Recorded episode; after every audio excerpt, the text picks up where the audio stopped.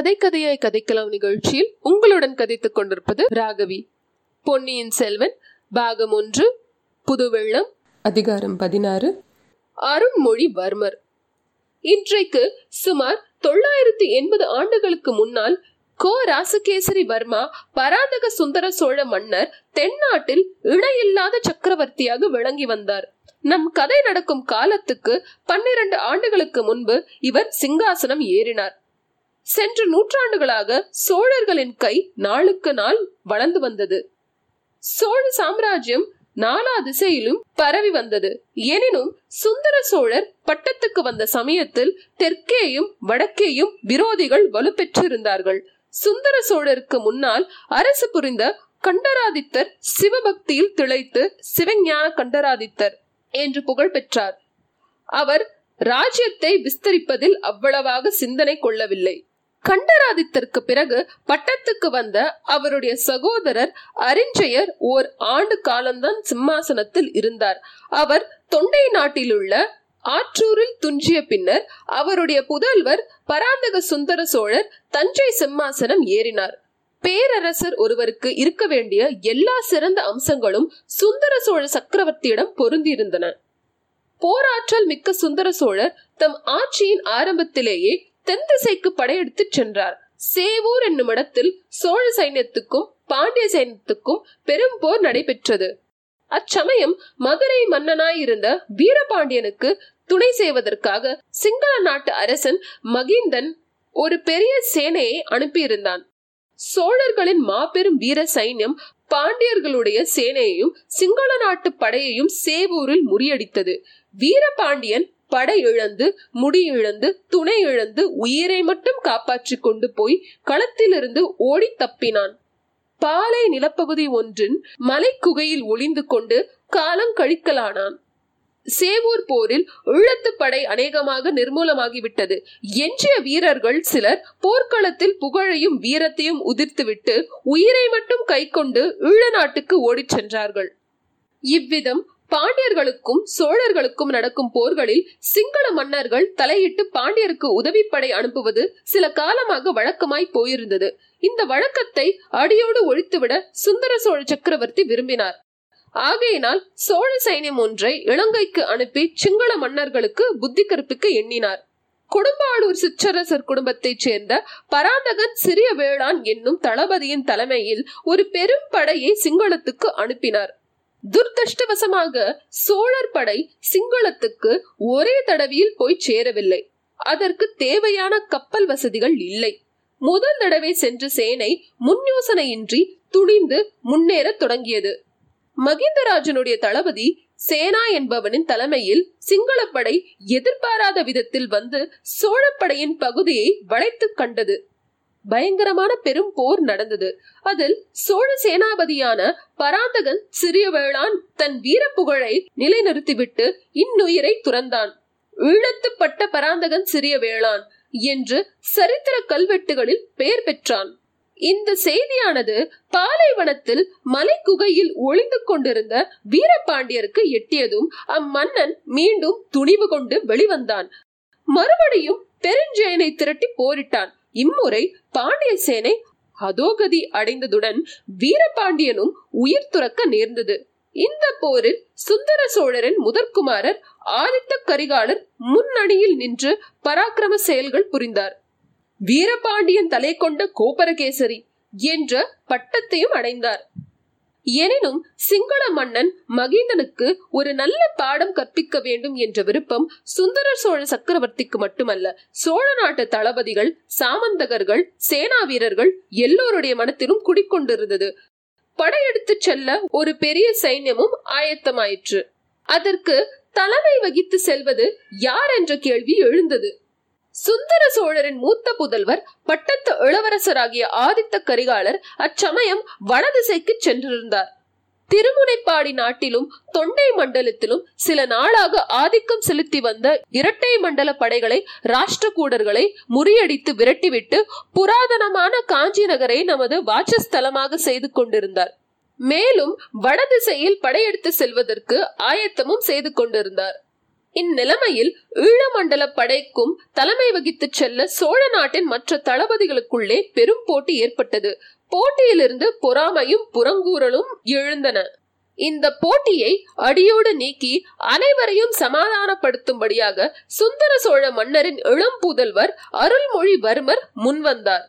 அப்பா பழையாறை அரண்மனையில் அத்தைகளுக்கும் பாட்டிகளுக்கும் இடையில் இத்தனை நாள் நான் செல்லப்பிள்ளையாக வளர்ந்தது போதும். ஈழப்போருக்கு தலைமை வகித்து நடத்த நானே இலங்கை சென்று வருகிறேன். என்றார் இளங்கோ அருள்மொழிவர்மர். அருள்மொழிவர்மருக்கு அப்போது பிராயம் பத்தொன்பது தான். அவர் சுந்தர சோழரின் கடைக்குட்டி செல்ல புதல்வர். பழையாறை அரண்மனைகளில் வாழ்ந்த ராணிமார்களுக்கெல்லாம் செல்ல குழந்தை. சோழ நாட்டுக்கே அவர் செல்ல பிள்ளை. சுந்தர சோழ மன்னர் நல்ல அழகிய தோற்றம் வாய்த்தவர். அவருடைய தந்தை அறிஞ்சயர் சோழ குலத்துக்கு எதிரிகளாக இருந்த வைதும்பரையர் வம்சத்து பெண்ணாகிய கல்யாணியை அவளுடைய மேனி அழகை கண்டு மோகித்து மணந்து கொண்டார்.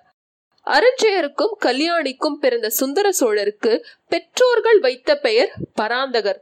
அவருடைய தோற்றத்தின் வனப்பை கண்டு நாட்டாரும் நகரத்தாரும் சுந்தர சோழர் என்று அவரை அழைத்து வந்தார்கள். அதுவே அனைவரும் வழங்கும் பெயராயிற்று. அத்தகையவருக்கு பிறந்த குழந்தைகள் எல்லாருமே அழகில் மிக்கவர்கள்தான். ஆனால் கடைசியில் பிறந்த அருள்மொழிவர்மர் அழகில் அனைவரையும் மிஞ்சிவிட்டார். அவர் குழந்தையாக இருந்தபோது சோழ வம்சத்து ராணிமார்கள் அவரை முத்தமிட்டு முத்தமிட்டு கன்னம் கனிய செய்து விட்டார்கள்.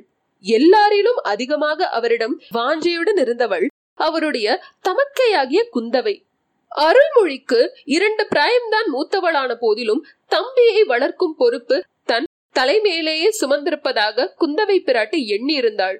குந்தவையிடம் அருள்மொழியும் அதற்கிணையான வாஞ்சை வைத்திருந்தார். தமக்கே இட்ட கோட்டை தம்பி தாண்டுவது கிடையாது. இளைய பிராட்டி ஒரு வார்த்தை சொல்லிவிட்டால் போதும். அதற்கு மாறாக பிரம்மாவும் விஷ்ணுவும் சிவனும் சேர்ந்து வந்து சொன்னாலும் அருள்மொழிவர்மர் பொருட்படுத்த மாட்டார்.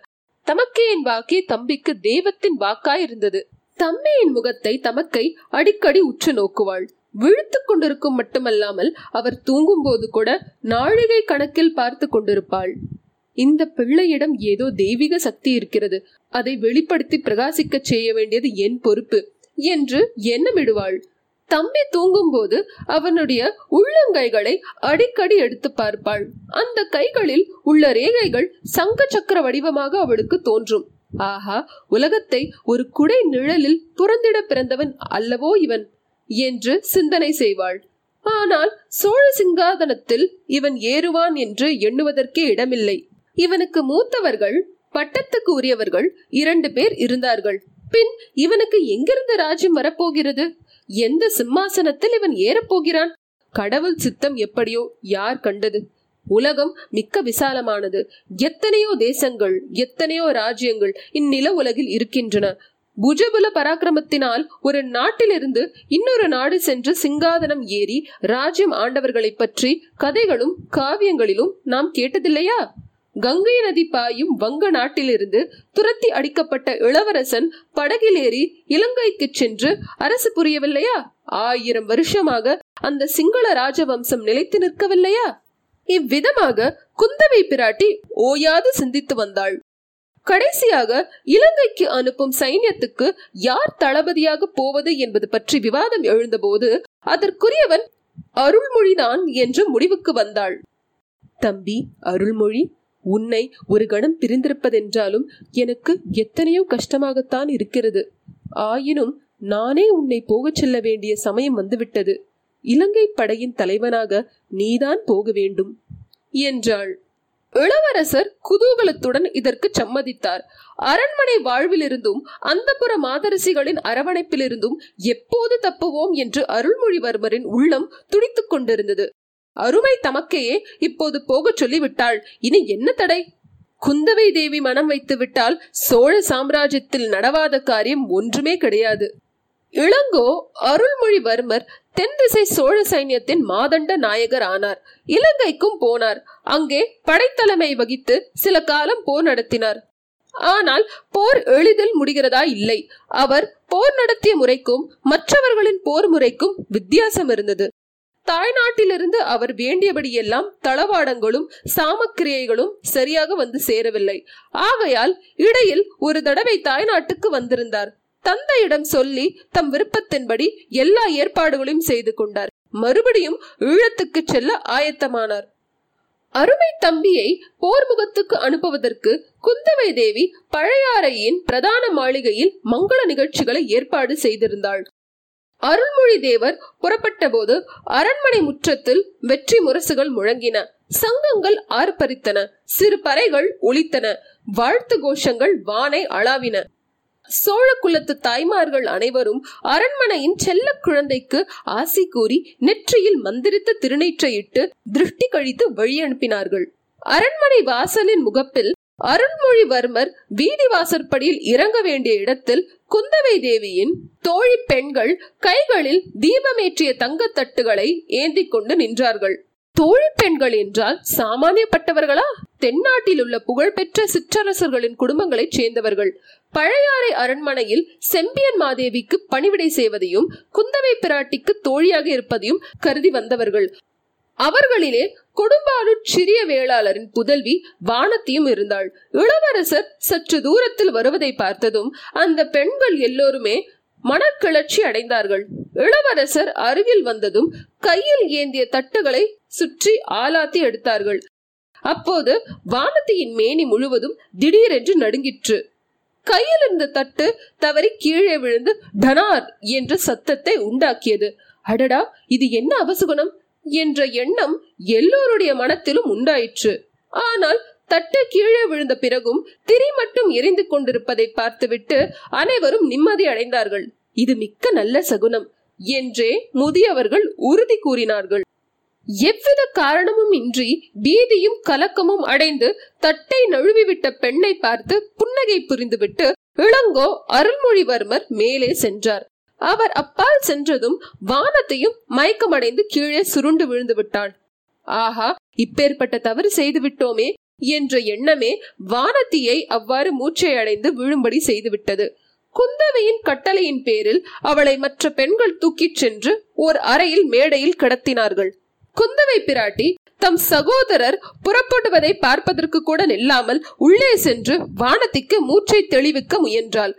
வாசலில் நின்றபடியே வானத்தை சுருண்டு விழுவதை பார்த்துவிட்ட அருள்மொழிவர்மர் தாம் குதிரையின் மீது ஏறுவதற்கு முன்னால் விழுந்த பெண்ணுக்கு எப்படி இருக்கிறது?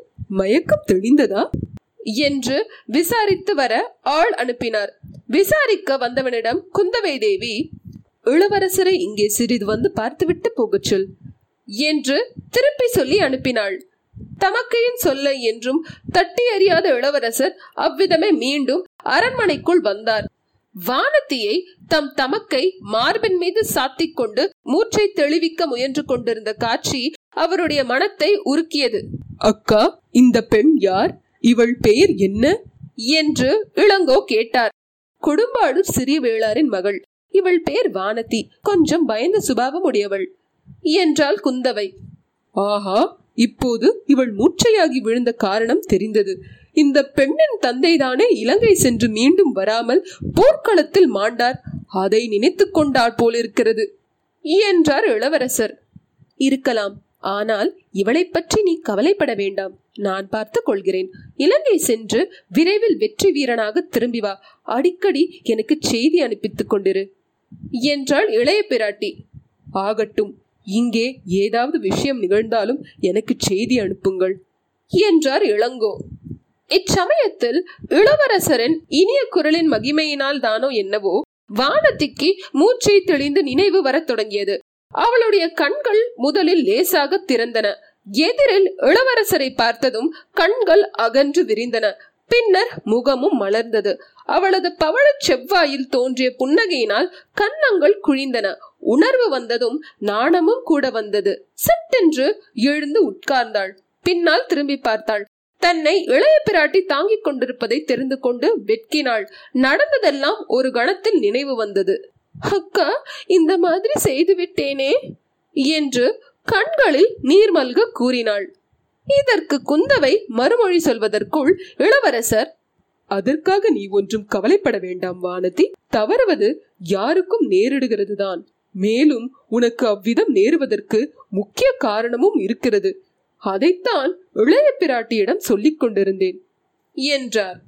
வானத்திக்கு தான் காண்பது உண்மையா கேட்பது மெய்யா என்ற சந்தேகமே வந்துவிட்டது. பெண்களை சாதாரணமாக ஏறிட்டு பார்க்காமலே போகும் வழக்கமுடைய இளவரசரா என்னுடன் பேசுகிறார்? எனக்கு ஆறுதல் மொழி கூறி தேற்றுகிறார்? என் பாக்கியத்தை என்னவென்று சொல்வது? ஆஹா உடம்பு புல்லரிக்கிறதே. மறுபடியும் மயக்கம் வந்துவிடும் போலிருக்கிறதே. இளவரசர் அக்கா சேனைகள் காத்திருக்கின்றன. நான் போய் வருகிறேன். நீங்கள் எனக்கு செய்தி அனுப்பும் போது இந்த பெண்ணுக்கு உடம்பு எப்படி இருக்கிறது என்று சொல்லி அனுப்புங்கள். தாய் தகப்பனல்லாத இந்த பெண்ணை நன்றாக பார்த்து கொள்ளுங்கள். என்று சொல்லிவிட்டு கிளம்பிச் சென்றார். இவற்றையெல்லாம் குந்தவை தேவியின் மற்ற தோழி பெண்கள் மேல் மாடங்களில் இருந்த பலகணிகளின் வழியாக பார்த்து கொண்டும் கேட்டுக்கொண்டும் இருந்தார்கள். அவர்களுடைய உள்ளங்களில் பொறாமை தீ கொழுந்துவிட ஆரம்பித்தது. அன்று முதல் குந்தவை பிராட்டி வானத்தியிடம் தனி அன்பு காட்டத் தொடங்கினாள். தான் கற்றிருந்த கல்வியையும் கலைகளையும் அவளுக்கு கற்பித்தாள்.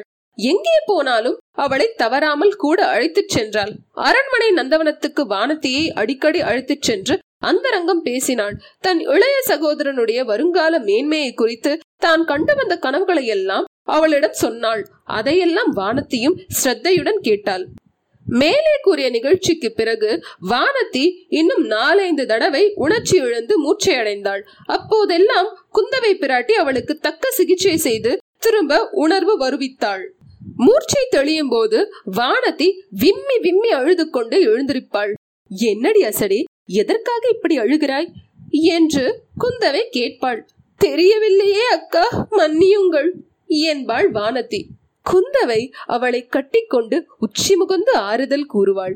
இவையெல்லாம் மற்ற பெண்களுக்கு மேலும் மேலும் பொறாமையை வளர்த்து கொண்டிருந்தன. எனவே குந்தவையும் வானத்தையும் ரதம் ஏறி குழந்தை சோதிடரின் வீட்டுக்கு போன பிறகு அப்பெண்கள் மேற்கூறியவாறெல்லாம் பேசிக்கொண்டது இயல்பே அல்லவா? இத்துடன் அதிகாரம் பதினாறு முற்றிற்று. இந்த பாட்காஸ்ட் உங்களுக்கு பிடித்திருந்தால் W W W dot Facebook dot com கதை கதையை கதைக்கலாம். என்ற ஃபேஸ்புக் பக்கத்திற்கு லைக் செய்யவும் தங்களது மேலாந்த கருத்துக்களை அந்த ஃபேஸ்புக் பக்கத்தில் மெசேஜாக அனுப்பலாம். மேலும் கதை கதையாய் கதைக்கலாம் அட் ஜிமெயில் டாட் காம் என்ற அஞ்சலகத்திற்கு உங்கள் கருத்துக்களை மேலாகவும் அனுப்பலாம். நன்றி. இந்த நிகழ்ச்சியை நீங்கள் ஆப்பிள் ஐடியூன் ஸ்டோரில் கேட்பதாக இருந்தால் ரிவ்யூ செய்து ரேட்டிங் தரவும். அதேபோல் ஸ்பாட்டிஃபை மூலம் கேட்பதாக இருந்தால் ஃபாலோ செய்து லைக் செய்யவும். கூகுள் பாட்காஸ்ட் மூலம் கேட்பதாக இருந்தால் தயவு செய்து சப்ஸ்கிரைப் செய்யவும்.